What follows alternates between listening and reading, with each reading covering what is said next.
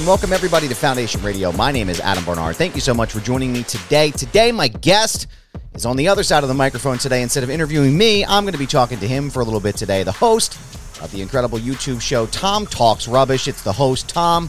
How are you, sir? Thank you so much. Joining me all the way from the other side of the pond. How are you, sir?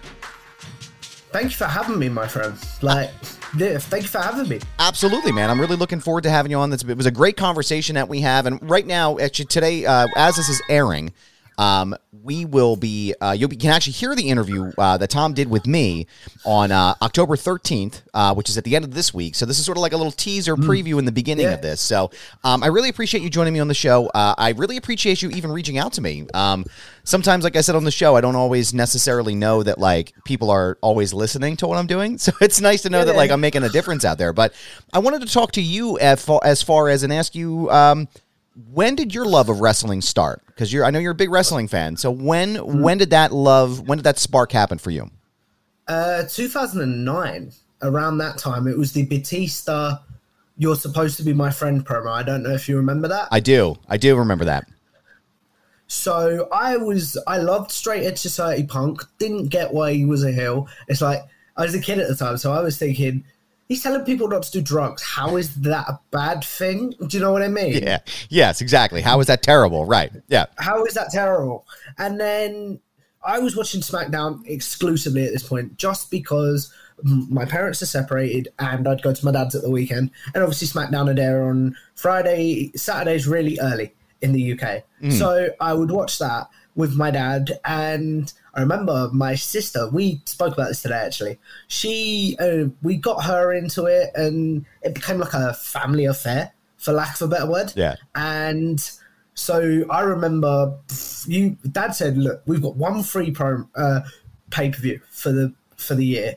With a, looking back now, you'd think you would have gone with WrestleMania or the Rumble or something, but we were like, "No, we want to watch bragging rights because Batista's fighting Rey Mysterio, The Undertaker, and CM Punk, and John Cena and Randy Orton were having their brutal." Uh, no holds barred Iron Man match. I don't know if you remember. That. I do remember. I remember. I know exactly what you're talking about. Yeah. So yeah, at that time I was watching wrestling quite exclusively. So that's how I first discovered wrestling. Yeah, I remember I remember that time pretty well. Um, one of my favorite, one of my highlight matches from that time. I actually was when I'm from Philadelphia, and uh, I got tickets to go to see. I think it initially was supposed to be the Great American Bash, which is what my ticket actually says, but it ended up being Night of Champions. And I sat Oh, like yeah. I sat like I don't know, it was like four rows from the front. If you go back and you go on like Peacock and you look for that pay per view, you can actually see me at the at the event. Um, but I saw CM Punk wrestle Jeff Hardy for the big gold belt. And I remember thinking, like, oh my God, this is amazing. You know, the guy, these two guys at the peak, the, the prime of their career, it can't get any better than this, right? So, um, no, I think we all have our origin stories there, and we know exactly what we're looking for and, and, and what connects us to the product. Um, tell me now, I know you're you're starting to get into the interview realm here a little bit, which is how we connected. Um, tell me when you uh, kind of realized um, that you had that bug, right? That you were like, I want to talk to people, I want to get their stories on on on my show. it's the pan. It was the pandemic. Uh, so I started interviewing. Obviously, I couldn't. I have carers because I have cerebral palsy, and we couldn't go out anywhere. We couldn't do a lot because obviously they could come round, but obviously you still had to distance and what have you. And I was like, I'm bored. And then I just came up with this idea where it's like the pandemic must have affected carers and people in the care industry and people in different industries in different ways. Why don't we talk about it? So that's how the interviewing started. Now, I guess I, that's a good segue right there as far as the pandemic, because I know how it went here in the states. Um, what was it like for you guys over there in the UK? Like, what what was that like initial part of the, the lockdowns like? I'm always I always ask anybody that comes on and bring it up because I'm always I'm always curious because it, it's it spikes my interest. What was it like for you guys? Well, you, I don't know how it works in the UK, but like we had, I think, uh, sorry, the US, but I think we had like three different, um, three different uh, lockdowns in the end, or like stay at home orders. Because one minute it was you're only going to be locked in for two weeks, the next minute it was you're only going to be locked in for another two weeks, so on and so on and so on. And then the final one was you're going to be locked in for the entirety of Christmas.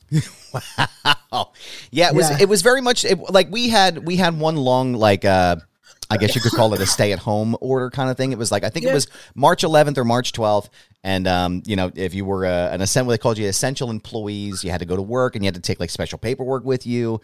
So it was like we was, had that in the UK as well. Yeah, it was like- carers had paperwork if they got pulled over. They could be like, uh, "I'm supposed to be out. Like, I- please don't shoot me." I was gonna say, I promise I'm not doing anything wrong. I'm literally following the rules. I have it right here. I had my Exactly, dashboard. yeah. I had uh, multiple copies from my my at my shoot job. We had uh, I had one on my dashboard. I had one in my briefcase, and then I had one in my wallet just in case I lost my briefcase. So it was like you know we had everything we needed, and Hmm. uh, boy, it was it was a difficult time. But that's very similar to what I I did as well. Uh, with my show, is it, it was just a, a way to pass the time. So, um, and then yeah, go ahead. the getting into the wrestling media side or the interviewing wrestling media side happened because I put up this in this bucket list video being like, if the world worked out, these are ten people I'd like to interview, and uh, Adam Pacitti was on that list from Cultaholic, and it was like he then sent me a DM. I do not know how he saw it, but like the video, do you know what I mean? I Yeah. don't know how he saw it and things like that. He sent me a DM that night because at that time I wasn't very good with virtual interviews using Zoom or the program we're using. I was like, uh, okay. He was like, but I'll record it for you and I will uh, edit it for you. And I was like, okay. At this point, I'm freaking out inside because, in my opinion, Adam Pacitti is the one of the goats when it comes to wrestling content creation. I would agree with that. Yeah, I would agree with that completely. So, in hindsight, I don't know if you've watched that interview. Side note, please don't if you haven't, because I don't like that one. Uh, This is supposed to be for you to hype your stuff up, Tom. Don't tell people not to watch. I'm going to watch No, it no, now. no, no. I'm going to watch it. I'm gonna hype up some. I'm gonna hype up some some in a minute. That I'm really proud. Please of. do, please do. Because uh, he gave me two dates at that time, which was I believe the Monday he sent me the message. He said I can do it in like an hour, hour and a half, or he said I can do I believe the Wednesday. Hindsight being 2020, my friend, I should have said, can we do the Wednesday so that I can, you know, Yeah. so that um like so that I could have researched. But at that time, with the pandemic still being, I don't know if it was strong or still in the back of our minds, I had this thought in my head of, what if I get sick? What if he gets sick? And it doesn't happen. And I wasn't very good at scheduling my stuff at that point. Like now, you know, we scheduled our interview quite in advance. Yes. Like, and now I'm pretty good at that. I'm pretty good at that. Absolutely, But at yeah. the time, it was like, at the time, it was like, I don't know what I'm doing. Like, I, I had no format. I had no. Uh, if you watch that interview, I was talking over him. I was. Do you know what I mean? Like, I- I was. You don't go back and watch that one. like, Um, well, listen, I'm going to go. I, I I- I enjoy your content, and I'm looking forward to seeing a lot of the episodes you have because a lot of my friends are in it as well. A lot of people that I do that I do work with here.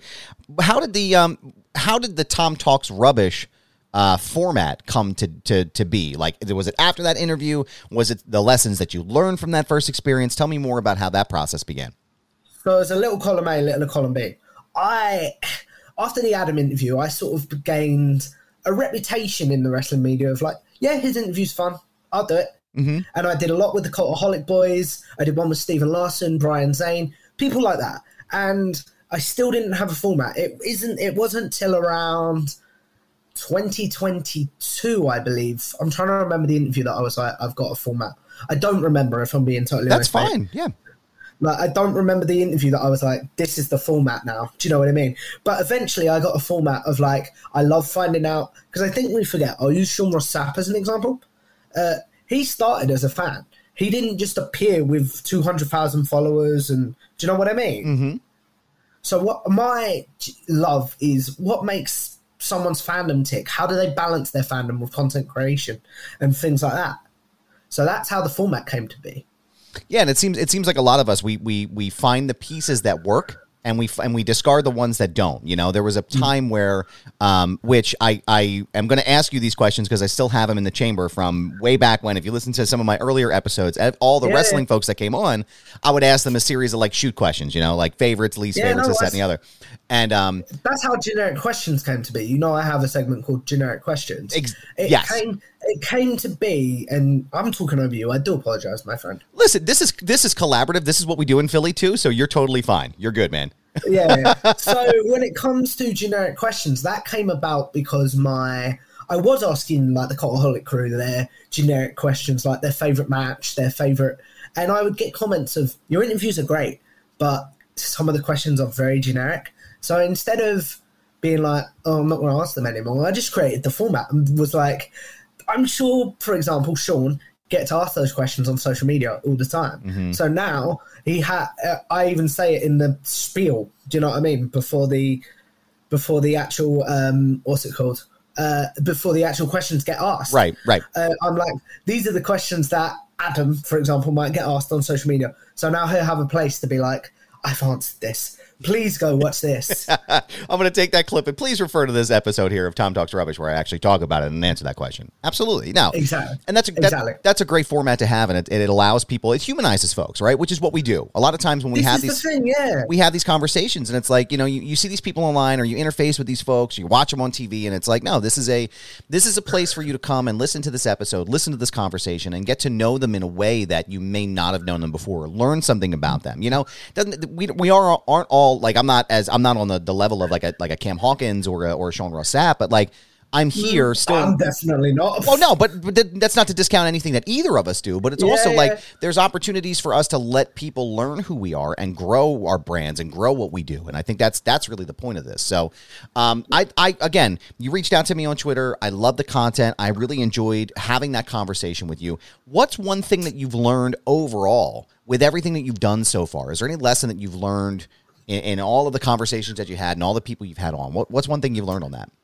So there's two because there's also about getting the content as well. I used to hate the word no as a kid. I don't know if you feel this way, Yes. but I used to hate the word no as a kid and think, oh, my life's over. Somebody said no. But like, it's taught me that, say, I send an email to XYZ, they'll, if they say no, it's normally for a reason. It's not for, uh, it's not for because, as we say in the UK, your content's shit. Do you know what I mean? Sorry if I can't swear on your show, by the way. No, you could add, if, you if you haven't listened to the feed, there's plenty of cussing here, so please, please feel Ah, free to let it fly. enough. Yeah, Fla- let it Fair fly. enough. Yeah, So yeah, no's not such a bad word, but also it takes work to get into a place. Like I think even I thought when I started off of like because I, I love this clip from have you watched Denise Salcedo's interview with Chris Van Vliet? W- tell me one more time. What's the name? Have you watched uh you know Denise Salcedo? She did Yes, an interview with yes. Chris Van Vliet. Yes, I've watched that. recently. Mhm. And there's a clip where he talks about stop comparing yourself to other creators and things like that. And I, I did that for the longest time. I didn't start because I thought a bit not disparaging you, but you and I have had this conversation of like, who wants to listen to my? Do you know what I mean? And like, Exactly. Yeah, That's that's literally how it feels a lot of the times, and it's like I, I we shared that together. We call Meanie and I call it the green room before we do our shows, but we shared Mm. that those sentiments as well. It's like there was a time where I'm looking at other folks and I'm going, oh man, this guy got that interview or this person got that one, and I've been working on this one for the past six to eight months, and nothing's coming through, Mm. and it's like I'm still trying, and but it's not like I have to stop and think that like everybody is independently working on their own lane, right? Yeah, We're all- and one of the things that that friend of the show and, and friend of yours as well, Cameron Hawkins, taught me is like there's there's there's always room for people at the table. Everybody Mm-hmm. eats. If one of us gets ahead, how can we help the next person, right? There's a lot of guys like that. Duke Bennett says the same thing, right? Duke will say, like, if there's room at the table for one person, there's room at the table for everybody. How can we collaborate collectively and advance this movement for all of us? So I think it's it's not necessarily that one of us is is a less than situation or greater than situation. It's just that they have advanced themselves in different ways that allows all of us if that makes sense right i mean that, that's that's Yeah, really the, the thrust yeah. of it yeah it's like you forget. Uh, I'll use Chris Van Vliet as an example because you know he's a bucket list interview for me. absolutely Um, because you turned it on me when we did uh, when we did our conversation. You asked me my bucket list. yeah that's like, true yep Oh, he did this. Yep. And he put me on the spot. Okay. sorry dude Yeah, i had to yeah fair enough. Fair enough. But like I, he he always says, look, I don't do a lot of interviews because I'm trying to put out my own content, and I think fair enough because I know how hard it is to get content. Like Yeah. I I feel in a very lucky position because I've just sent it off to my editor Jeffrey. Shout out to him if he watches this. He edits my show and makes it all look nice and puts the generic questions graphic in and the because also you know I end my show on what's the content my guest wants to be remembered for, what's the content they don't. Do you know what I mean? absolutely So he will put nice pictures in and just make the interview look nice. Do you know what I mean? Mhm. So shout out to him because I've just sent off all of my stuff for the end of the year. We've got content till the end of the year. Amazing, man. That's amazing. That's incredible. And you're stacking it up. You're letting it fly. And I think because, again, right? yeah. Go ahead. What would yeah? What's the reason you have it all blocked out there? Because there was a point last year. Me, uh, I've told this story on other shows before, and she'll be okay with me telling it. My girlfriend was like, "We haven't done it because we don't live together." But she was like, "We haven't done a FaceTime call in months because I was so content driven." Do you Right. know what I mean? Mhm. I was like, "Right, sorry, I've got this interview to do tonight," and then that really hit me. She was like, "I was like, shit, we haven't," because I had this moment of like, I think we got to because we were doing two episodes a week last year, uh, and we got to n- 80, 80 something, and it was in the realm of 100 was possible by the end of the year. And I became fixated, for lack of a better word. Yeah. Do you know what I mean? Absolutely. I've been Of there. like- yeah. My precious, this is the ring, this is what I want. My precious. I love it. You know, I'm I know exactly, Lord of the dude. I, I, my friend. but it's exactly what it is. It's like you're you're you get hyper fixated, and I'm I'm the same way. Like if I if I'm like super focused on something, nothing else in the world is going to break my attention from that, and I got to get as much as I can done at that moment and Mm. you know if it doesn't matter if we have plans today for the kids or whatever it is like no fuck it i gotta just i gotta do this right now yeah Exactly. And then there was because, you know, as I'm in the UK, I was recording my interviews at say one of the best things I ever did, my friend, was figure out time zones. I'm not gonna lie. i'm still working on that with you i'm like jesus christ what time is it over there can we do four my time you're like no it's 3 a.m i'm like shit yeah, because I, I, I, I was recording my interviews at like nine, Yeah. 10 o'clock. And with having cerebral palsy, by the end of the day, I'm in a lot of pain. Do you know what I mean? I can imagine. It's- and it's like, must do interview, but can't focus because in pain. Do you know what I mean? Yeah, So yeah. it's like, I, I had that moment where it was like, Amy was like, no, like, take a break. Let's Mm-hmm. do this. And then uh, I also had this moment where I think I'd done something ridiculous, like 14 interviews in seven days, something along them lines. wow And I just had this moment where uh, after I did that, th- I did this on the Friday, and I was like, the Saturday morning, I was like, I can't move, like cerebral palsy flare up. Do you know what I mean? yeah Because I'd been sitting in my chair or sitting at my desk till like one in the morning trying to Mm. trying to edit. Oh, man, that's awful. I can't even imagine how much pain you must have been in at that point. But again, it's like Definitely. it's like this this weird dynamic where you're like, I'm in an excruciating amount of pain, but I also need to get this done. And it's like, again, like it's it's. I I found myself in some instances where I I I'm like. You know, even last night, you know, la- like we talked, we were talking yesterday. Like I, I was photographing a concert last night. I had to do a write up for the the concert. I was up until about three o'clock last night, just getting the work done. And I woke up this morning, and I was like, Jesus, like I don't like like nights like this. You know, I don't like No. just battering, like getting all that stuff out. But then the output for me is like now I know it's out there, right? Now it's done. Exactly. And now I That have the was the work out thing. there. But then you get that high where you're like, oh, this is amazing. Like I love doing this. I want to do more. You're like so you're just like you're just hurting yourself almost. But no, I get that totally. It's a it's a it's a Exactly. it's a create it's unique to creators, I think.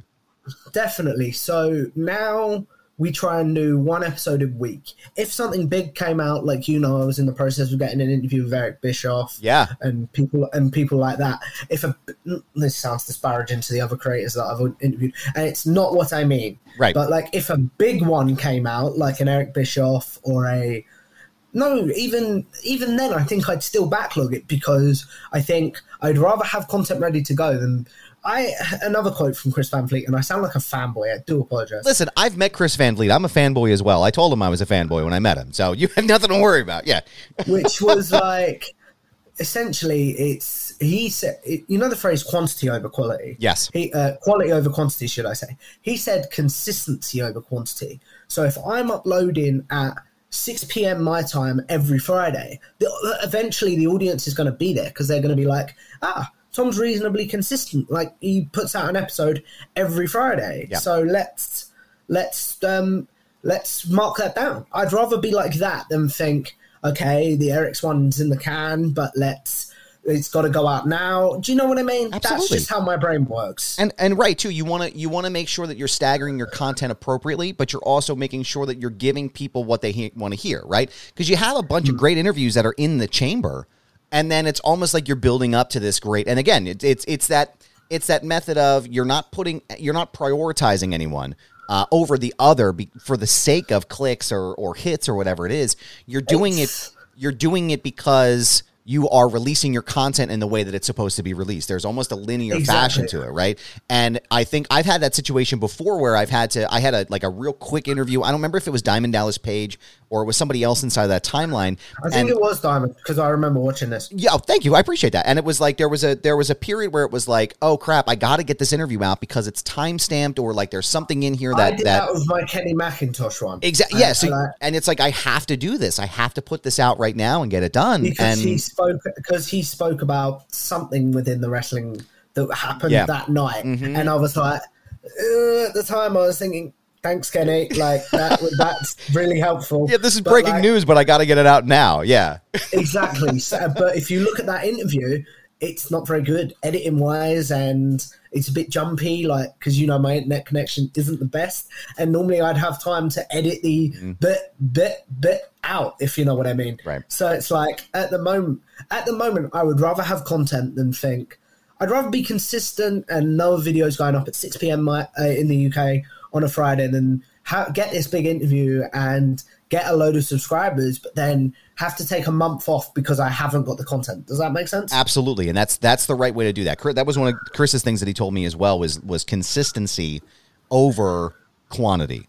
So just Yeah. put it out, get as many people as you can in the chamber, get as many fired off as you can, and then build on that, right? And I've also I, I'm not sure if you've noticed, but I've been going back into my archives and I've been pulling content from my ar- my video archives, kind of the way that Chris does. It's like, oh, you know, in 2016, so and so, or 2018, blah blah blah, whatever. this, yeah. And it's like that allows me to keep that I content would fresh. like to do that, but I You don't should. have the time. Do you, know, what I mean? No, absolutely. And I think I think one of the game changers for me on social media too is the uh, like using reels on Instagram has just like propelled Ah, me to. true, yeah. um, there's a guy I want to introduce you to. His name is Muscle Man Malcolm. Uh, fantastic Oh, guy. Muscle. Oh, you I know, Muscle. Oh yeah, well. amazing yeah, guy. A very good guy. And I- he's been on my channel and he's also been on my Fight for Over book show. Oh, nice. That's awesome. Yeah, he's a wonderful He's- guy. nah, he's been nothing but kind to me. He's been very good to me. amazing dude. Yeah, and I met him in Detroit at the SummerSlam media scrums, and uh, he was like, "Dude, he's like, you're doing it all wrong." He's like, "Here, let me show you. Let me give you these apps." And I'm telling you, like within 12 hours, my engagement levels went up, my views Yeah. went up, the followers and subscribers, and it's like, it's like, wow, I didn't realize how important this Yeah. was to my he content. said this to me as well, and I'm like, we're getting there. That's the plan for 2024. For now, we're just happy being consistent with the content. Do you know what I mean? Exactly, and that's the goal. That's the key. I'm happy with just being consistent right now. And to to your point earlier, I'm not competing with anybody else. My brand No, is my I'm brand. I'm I'm literally just competing with myself and how I can uh, uh, make the next one better or make it more official, and then getting to these goals and these touchstones that I have throughout what I want to do. And I think that's that's where you and I are mission aligned. So, um, Yeah, and again, I, definitely. I really appreciate you inviting me onto your show, uh, and also just thinking that I'm notable enough to be to be interviewed by somebody. Like Oh, it's just definitely. amazing. Like, I love that. I love. my, I love Mind of the Meanie. It's one of my podcasts that's in my rotation. You know this. I we spoke appreciate- about this off camera, and I'm like, I I, do appreciate love your content, and I'm like, if if if he says yes, great. But again, if if he says no, no hard feelings. Do you know Oh, what I mean? I dude, and I, I would always, anytime you want to have me on the show, any other thing you want me to do, I'm happy to come on and do that with you. But right now, Tom, I'm going to resurrect a segment that I used to do on Foundation Radio, and I can't Oh, think of no. a, I can't think of a better person to resurrect this with than you. It's my rapid, Okay. it's my rapid fire question. So I'm going to ask you a bunch of wrestling related questions to wrap up this conversation, and I'm going to let you plug away here. Um, these I want you just the first thing that pops to your head and tell me your favorites, your least favorites. So Tom, Tom talks rubbish. Tom from Tom talks rubbish. Let's Are you ready? rubbish. Are you ready, Yeah. sir? Okay. Let's do this. All right. Your favorite all-time wrestling match. Cody Rhodes, uh, Dustin Rhodes, double or nothing, 2019. You didn't even have to think about that. Bravo, sir. No, Excellent. I, I don't have to because it, the, uh, the reason I love this match, and it won't be too much of a monologue, but I used to do a show with Cassidy Haynes. I don't Oh, know if you okay. ever checked Yeah, out. yeah. I don't know if you ever checked out Wrestle Watch, but we used to do a show called Wrestle Watch where we'd sit and watch a podcast. We'd sit and watch a match every week, and we basically do our commentary. Do you know what I mean? Mm-hmm. Yeah. And we basically talk about it because Cass it offered some very unique perspectives because where Cass was at a lot of the events live and stuff, he could tell me some stuff and things like that. And the other reason I love that match is because Dustin Rhodes plugged that episode of WrestleWatch. Oh, that's I was like- amazing. I was like, I'm sorry, what? Like, wow, thank you very much. Do you know what I mean? Absolutely. Yeah, there's no better no better compliment than that. Oh my god, it's amazing. That's awesome. Uh, your favorite WrestleMania? Uh, That changes on like a day to day. I've got two. Can I have two? Absolutely. Yeah. So 22 is a mania that I love because that was the first pay per view I ever actually sat up and watched. Okay. So I love that show. But from a grandiose mania perspective, 31 is very underrated in my opinion. It's a sleeper WrestleMania. Yeah. And I very super. I, I enjoy, you know, I, there are aspects of the newer WrestleManias as well. I think post pandemic that are. I, was, I thought that was my dog for a second. Uh, there are aspects It's of the, mine. I do apologize, pal. No, it's fine. It's like I always tell everybody before I start recording, and I'm leaving this all in too because it's great stuff, right? Um, I tell everybody before I record, I'm like, my kids will be beating at the door at some point, so if I have to like have them do run-ins Now, or I'm something, surprised people. I'm surprised nobody in my family's done a running yet. I'm not gonna lie. it's gonna happen, Tom. It's gonna happen at some point. Trust no, me. it has happened. So- Like uh, my interview with Pluggo, my mum is absolutely. I shouldn't tell the story. She won't watch this. she was desperate for the loo. I'll put Oh, no. way. So ran in and like, I'm sorry, Mom, I'm So, sorry. yeah.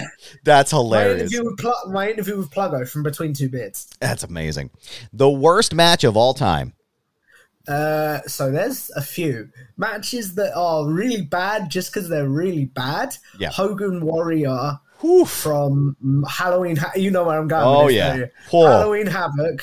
Uh, oh, what's one that I don't like?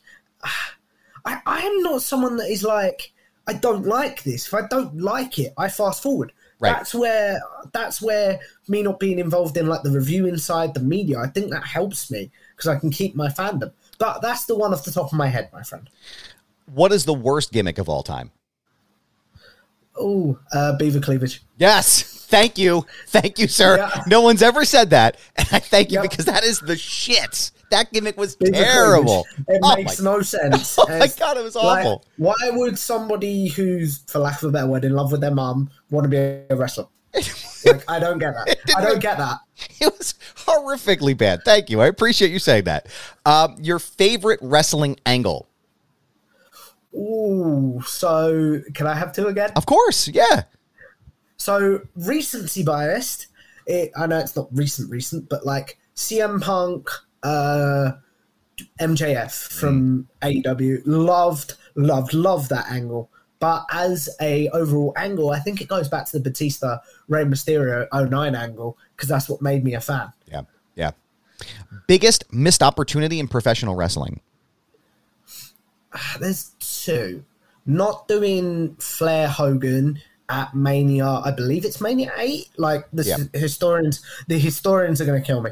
Uh, From a historian perspective, and I know this was never on the table, but like WB not getting in on the AEW stuff and vice versa, them not working together just seems like a missed opportunity.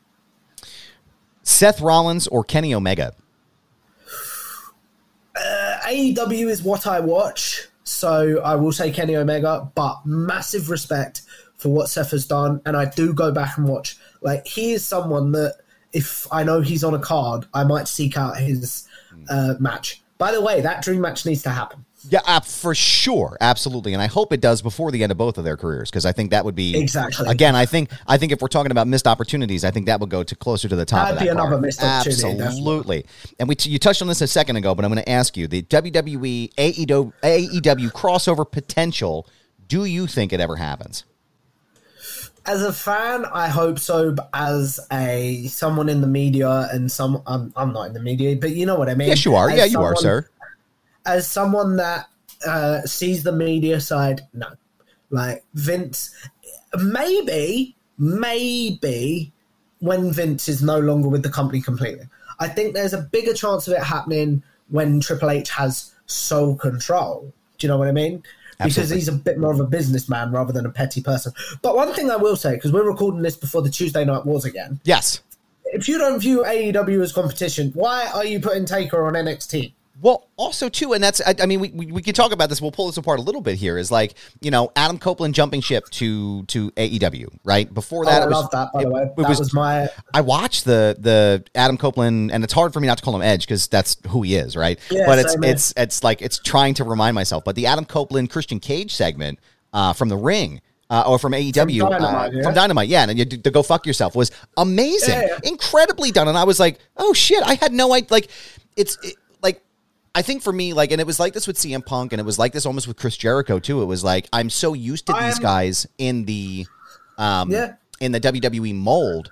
How are they going to build them in storylines here? And I feel like I was really impressed, and I asked you your opinion on that too. I was really impressed with the way that they set that up between Adam and, Oh, and Christian. And I I'm one of those people that does hope that we do get a tag because there's so many great tag teams in AEW. Yeah. We do get a tag team run between Christian and Edge.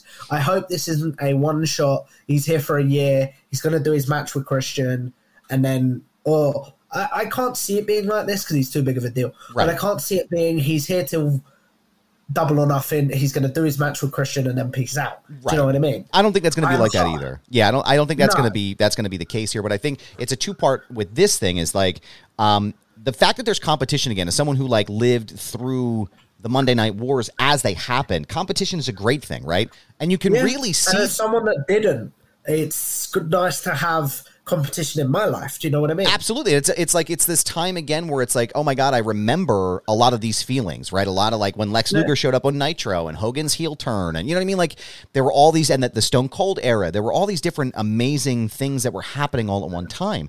Um, but I think that I would be shocked at this point, Tom, to find out that CM Punk does not return to WWE as a result. Oh, I'd be, I'd be very shocked because of the edge stuff. Well, I was going to say, And as a result of that, I think Hunter's on the phone. Like, what do you want? What can we do to bring you in? Here's our Yeah. recomm Here's what we need you to do. Let's make it happen. That's the only way I think at You this point they can top that. opportunities in wrestling. That's one thing I will say. Not getting Punk and the Elite on the same page. Not Yeah, that and that's there's the biggest. There's a lot There's that goes. reasons. Yeah, there's, There's a lot to go into that. And again, I don't, and I, and it's it's controversial. I know a lot of people don't like to touch on it, but I don't think anybody is innocent in that in that No, conversation. Neither do I. I had Everybody- this conversation on a podcast recently, and I was like, "No, I do understand. Nobody's innocent, but I do. I do sort of think, come on, guys, let's. We could have made loads of money. Let's put it that Oh, way. right. And also, too, like, at a, you know, and I've talked about this with Meanie, too, like, uh, from a business perspective, you know, and, and I, I work in, I have a shoe job. I work in, in, in corporate America. Um, there are specific things that, like, are, like, unforgivable sins in the corporate world. One of those things being assaulting somebody. And it's like, you can't, like, Yeah. there are so many different variables. And that's not to say anything about Punk or the Elite or make any kind of accusations. Yeah. I wasn't there, right? I don't know what happened. But at the same time, it's like, if that's what we're if that's what the situation is, then like you got to do what you got to do, man. I don't know. Like there's there's I, I respect that, but as like the example I'll give you is someone that does work for corporate America. If something like that happened at your workplace, not even an assault, but if you was constantly arguing with one of your colleagues, your boss would have been like, "Cut that shit out. We're all trying to work together." sort of thing. absolutely. Well, that's the thing. That's what I was going to say. Is like That's there was what I'm saying. yeah there's there's a there's a segment where and i think again that's that's where i say that no one is no one doesn't there, there's no one that doesn't have blood on their hands in this situation right i Yeah. think that's that was a huge missed opportunity and a missed moment where they could have said okay everybody cool off for two months everybody leave each other the hell alone and then we're going to come back here and we're going to hash this out and you guys are going to work together because that's what we do here and we're going to come at this as a united front and we're going to make this work and we're all going to make a shit ton of money and i think because Exactly. I think because that didn't happen, and because there wasn't that driving force there that was starting that, I think that that caused a lot uh, additional rifts that didn't have to happen in the first place. So I think I think that agree with you. I think that's that's the biggest issue. All right, three more questions I got for you here. WCW, WCW, and we're talking the pre-Russo NWO height or ECW. Oh, as someone that didn't grow up with both of them, that's a hard question. But just because I'm a bit of a wimp and don't really like blood in my wrestling, I am going to say WCW. That's fair. New uh, New World Order or Degeneration X. Uh, as someone that lived through all the terrible DX reunions but actually enjoyed them, I have to say DX. I'm very sorry. Uh, don't be sorry. That's your opinion. These are why we're asking these questions. And then the biggest missed opportunity in wrestling, in my opinion, happens. Okay, Sting versus The Undertaker. Who goes over? if it's at Mania and the streak's still alive, Undertaker. If somehow it happened on at WCW Starcade, Sting. And I know that's a cop out answer, but Yep. No, I think I, I've long maintained, and I feel like Sting should have been the one to break the streak, but that's just me. Um, and if it wasn't going to be Sting, it should have been somebody else but Brock Lesnar. But that's a whole other podcast. that's I we can. I was going to not agree with you on that one. really. Yeah, I'm surprised. Who would you you think Brock was the right choice?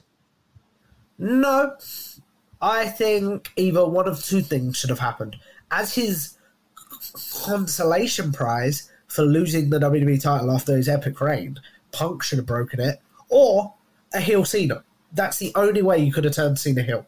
Yes.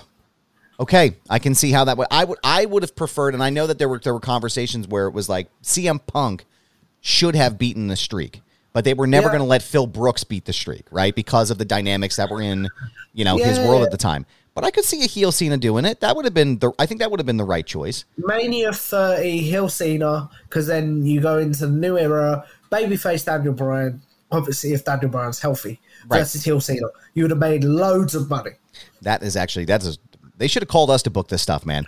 Tom, I. I, I want to thank you for your time today. I want to thank you for joining me on Foundation Radio, and I want to thank you to thank you for inviting me onto your program to have an amazing conversation. Again, it, it comes out this Friday. Tell everybody where they can find it, uh, and then tell everybody where they can stay up to date with you on your social media.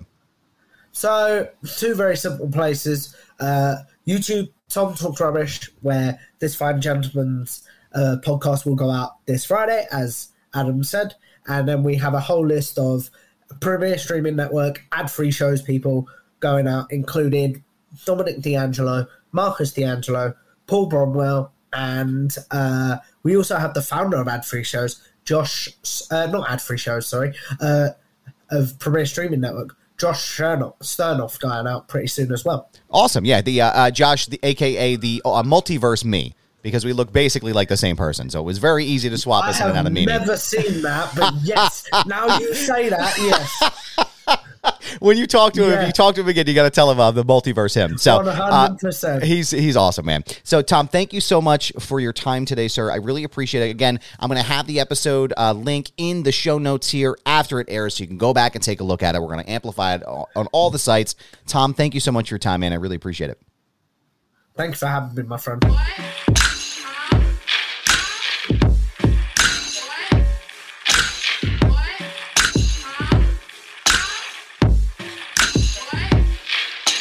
Foundation Radio is hosted, recorded, and produced by Adam Barnard. Additional production and narration provided by Sam Krepps. The show was mixed and engineered by Carl Pannell. Our intro and outro music was performed and produced by Dumb Ugly. Additional musical accompaniment provided by Enrichment. Special thanks to Greg Mead, Joe Keane, Geoff Quinn, and Dr. Ruth Almy. Follow us on Twitter at FND Radio Pod and find our entire archive at foundationradio.net. This has been a Butts Carlton media production.